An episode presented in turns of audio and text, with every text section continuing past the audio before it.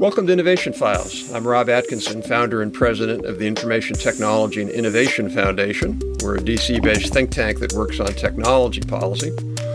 Normally, you'd hear Jackie Whisman say that we're the world's top ranked think tank for science and technology policy, but unfortunately, we had a massive storm yesterday in DC and her power is out, so it's just me today. But we have a great guest, so we're really looking forward to a great conversation today. Our guest is Dave Vasko. He's the Director of Advanced Technology at Rockwell Automation, where he's responsible for the development of advanced technology to realize the future of industrial automation. He serves on the NIST Visiting Committee on Advanced Technology, and he's on the board of the Five Lakes Institute and is a member of the Forbes Technology Council. Dave also holds 77 patents, which is really amazing, uh, in industrial automation. And for those of you who don't know Rockwell Automation, they're the leading, one of the leading automation and, and industrial systems companies in the world. They're headquartered in Milwaukee, Wisconsin. So, Dave, thank you so much for joining us. Rob, thank you. It's an honor to be here today. So, before we get into the whole question of automation, which is a, clearly a huge issue, and, and, there's a lot of, I think, misunderstanding about it, particularly in Washington and, and really all around the world with, I think, with policymakers. Can you tell us a little bit about Rockwell and, and what your role is there? So, Rockwell Automation is the largest company dedicated solely to industrial automation and information.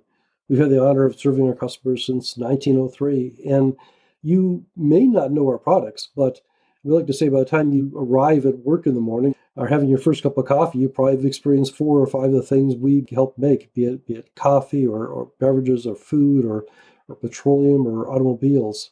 So we're really part of people's lives.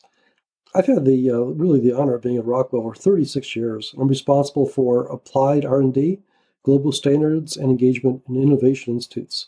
So we get to try out the technologies that are emerging and see how they could be applied in the industrial space and really to, to bridge those gaps to apply those technologies. Yeah, you know, in the in the innovation ecosystem or literature or policy, oftentimes people focus on product innovation. They, oh, we're to, you know, I'm waiting for the iPhone 15 or uh, it's going to be a new drug. And, and that's super important, no doubt about it. But oftentimes we lose sight of the importance of what's called process innovation, how we make things. And there's been an enormous amount of innovation there since Rockwell started, and a lot of it from Rockwell. T- tell me a little bit about you know what is process innovation? Why, why should we care about it? Why should a policymaker care about it? Oh, absolutely. So that that's what really allows our products to be competitive by working on the process to make things uh, more productive, to be able to produce more product to be able to control the quality of that product, to be able to integrate the supply chain to ensure there's resiliency in actually producing the product. That, that's crucial. That's that's where the prices of the end products come down, the availability goes up, people can afford those things. So that's really crucial to the economy and it's crucial to the job creation. You know, I, I'm going to sound like a total wonk here, which I am, but one of the favorite things I do when I'm on vacation is I try to find places where they'll give you a free tour of a factory. And that's, you know, I've, I've visited a Ford Motor Company factory. I visited a teddy bear factory in Vermont. That was cool. Uh, I visited the Philip Morris factory. Uh, you can say you like don't like cigarettes or like them, but I got to tell you, the way they make cigarettes is, is pretty cool. And I visited a factory in, in Italy a couple of years ago, and, and what was striking about it was it wasn't a big, giant factory. It was a, you know, mid-sized company, and, and what they actually made were electromechanical switches that are on appliances and dishwashers and all, all these things. And and what was really interesting about it though was that they had worked with their local technical college and one of the professors there. And all of the employees were now wearing Apple watches, and they had used the what's called the Internet of Things and, and Wi-Fi and all, and they could really tap into machines in real time. If a, if a machine was slightly off, I mean, they told me like you know machines have tolerances, and if it goes out of tolerance, you can have a run that's just you have to throw it away. And he said they would look at machines at the end of every day. Uh, now in real time, they know exactly what's going on anyway, that's this whole thing of what people talk about smart manufacturing, or Europeans call it Industry 4.0. Can you lay that out for us a little bit? What is all that all about? Yeah, so you, are right. It's, it's really about changing the pace. So I'll be honest, like I've seen a mining application where they do a mining plan once a year. And you think about all the things that can change in a mine within a year. You'd love to be able to do that every day. And that's really where it's going to be eh, do it every day or do it in real time when somebody's in the line. Look at what's happening, what you're producing, how to optimize it, make sure the quality is where it needs to be. Because you, you don't want to be sitting there producing scrap all day. And worse yet, you don't want to be producing something that could get out to your customers and then have bad quality and have to pull it back in. So that's really where the focus is to be able to monitor those things in real time, to really give the people on the production floor additional powers to be able to find what those problems are, to optimize things and keep the quality where it should be. My colleague Stephen Ezell at ITI has really done a lot of work on this whole question of smart manufacturing and what are the policy questions. And people were talking about this since, say, the year 2000, 2010, but it's really only in recent years where you have sensors that are cheap enough. You've got wireless systems that can communicate. You got software systems. So it was really now machines talking to each other and machines talking to people that enable this to happen. You know, we always had well, I shouldn't say always, but with the rise of what are called CNC machines, computer numerically controlled machine tools, those were a big improvement over the old kind where a worker had to set them up. But now we're at a whole new level where the machines are connected. And uh, what's that all about? Why is that important? Yeah, I, you're seeing the, the interconnections between machines.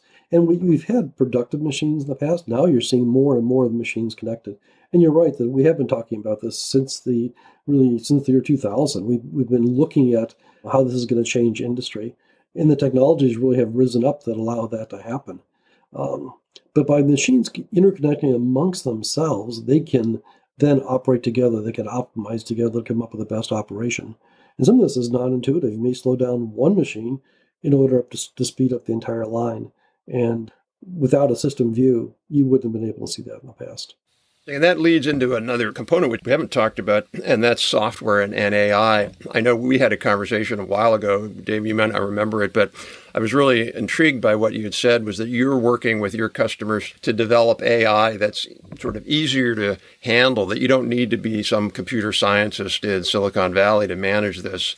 Can you say a little bit about the role of sort of intelligence and AI in these, and then also about the, I don't know, lower skill or moderate skill AI that's being rolled out? And that's really the key. Be able to have people with domain knowledge make the decisions and apply the AI. If it's just PhD data scientists, it's not going to have much applicability.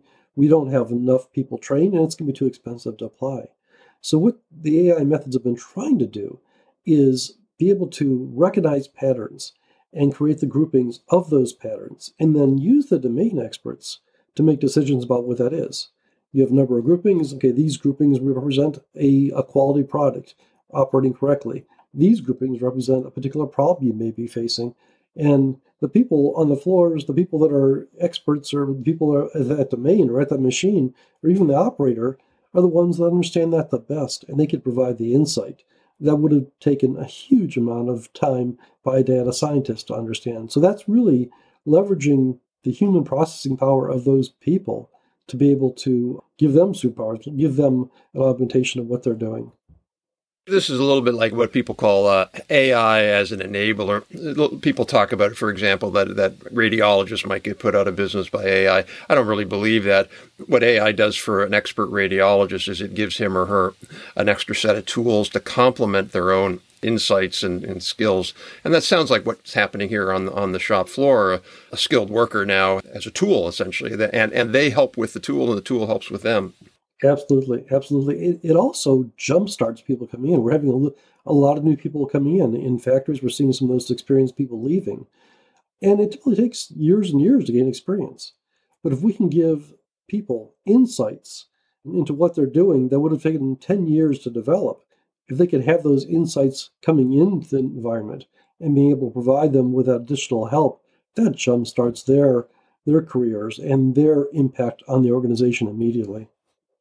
I want to go on one little side route here just for a moment. Uh, we have a new initiative on XR, essentially virtual reality, augmented reality, and really looking at the promise of that in a whole set of areas, healthcare, education, and all. But I've heard that you can use XR VR, like uh, Microsoft HoloLens, for example, to help newer workers or existing workers really be able to understand things that it might take them a longer time to understand. Is that something you see as well?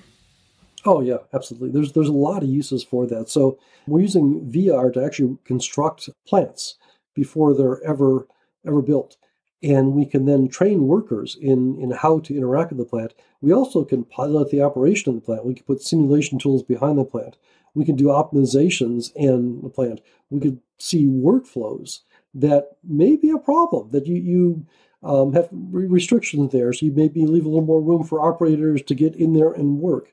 So we could do all that ahead of time and train those people, particularly in operations that may be a little bit dangerous or require a lot of skill. You want to try them ahead of time. You want to get good at them before you're ever in a situation where you need to do that. And then when we get into the operational phases, you think about somebody going out on a plant floor. If they have a, a um, or um, AR headset, they can go out there and they can have an expert in their ear, seeing what they're seeing, helping them to troubleshoot that. And we could have that expert, we could push down a video to them, we could push down information about that equipment, maybe a checklist if it's something they only do occasionally, what they need to do for that particular operation. So that really helps the, the users. And instead of sending somebody to a plant um, to actually check something out, we could just have somebody with a HoloLens headset that is already familiar with the safety operations of that plant walk through and do those operations. And that just speeds things up. Plus, I, I would assume it also gives that operator more knowledge, more experience. Perhaps the next time he or she can maybe do it more on their own. Absolutely, absolutely. It, it, gives them that experience, and they're able to to learn that. And with so much of things rolling out, it allows them to really get the, the training many times just in time. So they're not having to look through all these scenarios that could occur, but they get the training they need right when they need it. You know, one question we hear a lot about there's an economist at MIT that I've had a debate with, uh, Daron Acemoglu, who has, I think, a very, I don't know, to me, not very accurate or helpful notion of that there's good automation and bad automation. And, and he's been very critical of automation and robots. And you know, our take at ITIF is all automation is good, and, and, and there are going to be some processes where it, you can just automate it and you can you can have fewer labor hours to produce something. There are going to be other systems, though, where you're using automation or robotics to either complement the worker or to do things you couldn't do. And I know we talked once about, I think it was the BMW plant in, in Germany that was using uh, these smart in, smart systems, robotics, et cetera, but they were doing it in a way to basically increase their product flexibility dramatically. Can you talk a little bit about how that all plays out? Sure. So that's that's the one thing. I mean, humans have the ability to be to to really react and be able to do things very flexibly, and robots and automation have the ability to do repeatable operations. So you want to use the best of both.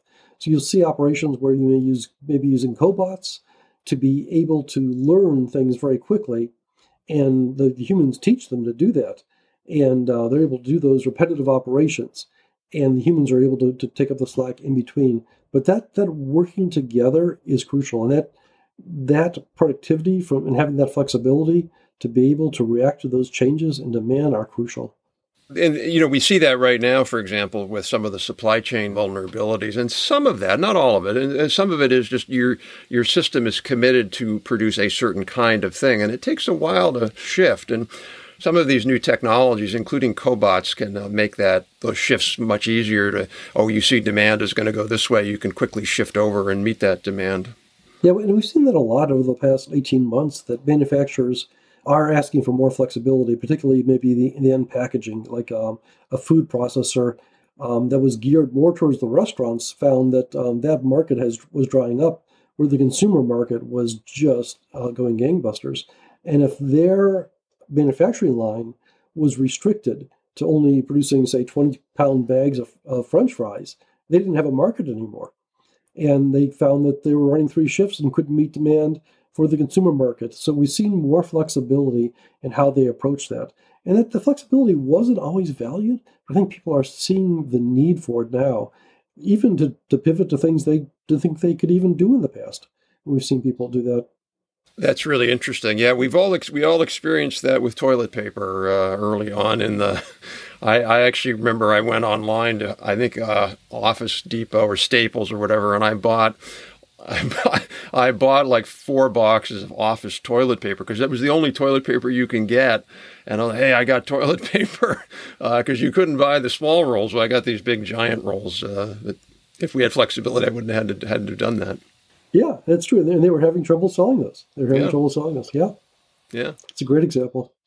I want to jump into some of the policy questions, but before I do that, we have a new, well, probably the piece will be out by the time our podcast is out, but we've been looking at U.S. productivity growth in manufacturing and using the Bureau of Labor Statistics numbers. And what's really striking is if you go from, say, 1998 to 2008 or so, what you saw was about a 40% increase in productivity. And then if you take that next 10 year period through 2019, you actually saw a slight decline in productivity. So 10 years without real productivity gains. Now, some of that could be mismeasurement. Uh, some of it could be that it's just it's super hard to be more productive because we've made factories so productive.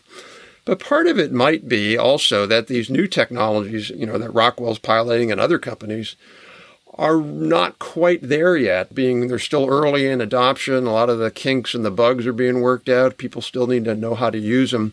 What's your take on all, all of that? Is, is that, you think that's a reasonable hypothesis?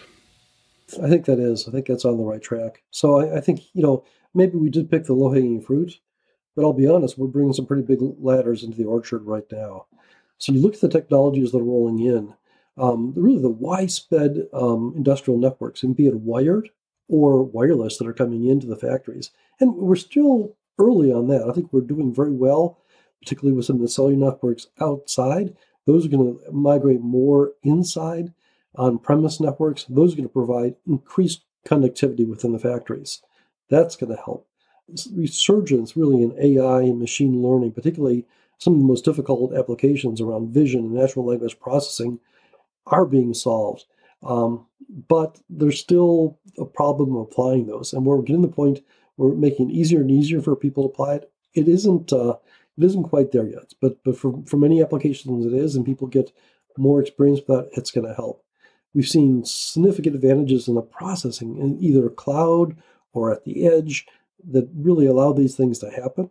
And then the whole thing with the XR technologies that we talked about and things like digital twins. So these technologies are rolling in, and we expect to see pretty significant increases in, in productivity from that, in reduction of downtime, and improvements in quality around those things.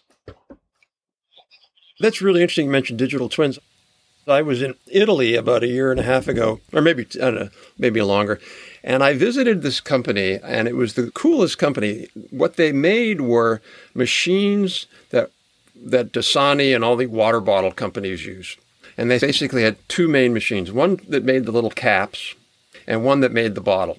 And I talked to the chief engineer, and he said that the tolerance, I, I can't remember what it was, it was like four microns or something. I mean, it was just like like smaller than a hair. And, and he showed me the machine that makes the caps. And what they do is the worker pours in these plastic pellets at one end, and about 20 feet down the way, out comes, I think, a million caps a day.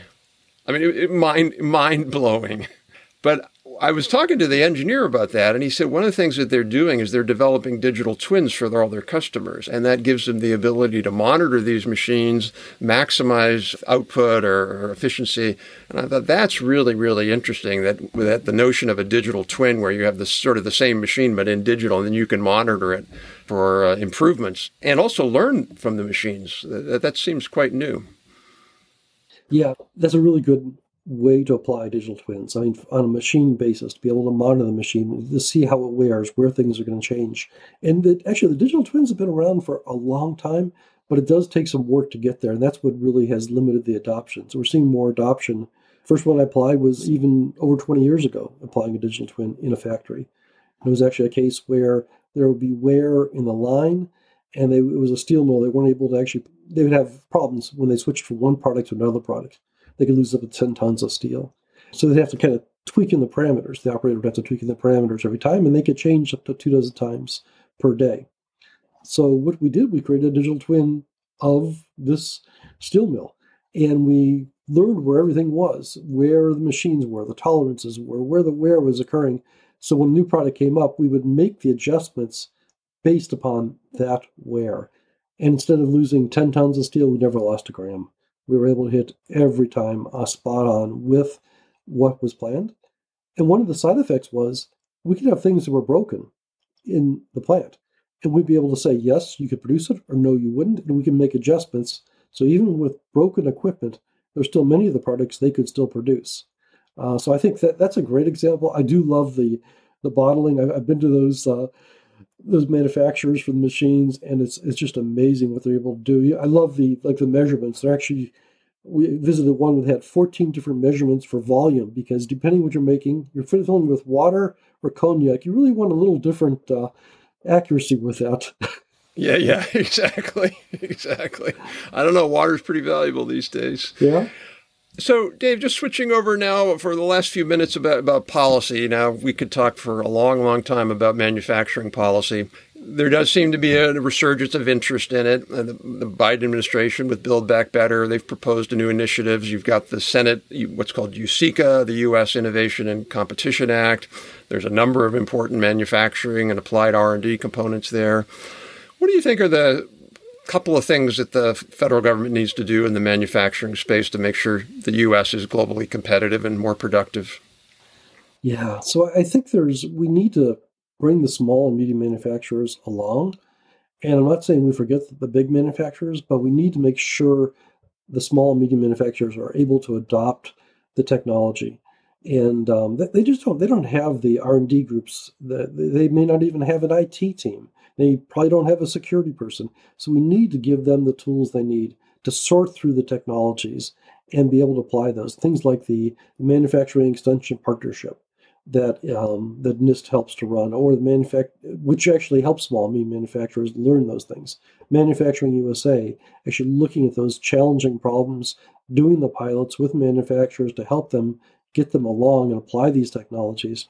That's really so important to being able to to move these things along and make our manufacturers more productive. Absolutely. We, we could not agree more. My colleague Stephen Ezell wrote a report for NIST a number of years ago where we benchmarked the U.S. MEP program against our competitors. And uh, while MEP is a fantastic program, one of the key things we learned was that our competitors are investing significantly more in those kinds of programs as a share of their economy. The Japanese invest 40 times more, 40. Uh, the, the, the Germans 20 times more. So I'm really glad to see that there have been proposals to significantly increase the MEP. Hopefully they'll go through. Same thing on Manufacturing USA. This was an initiative that we helped push in the Obama administration. The Chinese looked at it and they said, We want to do that too. They now have 15 centers and they want to go to 45 or 50. But their funding is an order of magnitude higher than ours. They're putting big, big bucks behind these, or big, big yuans, I should say, behind this.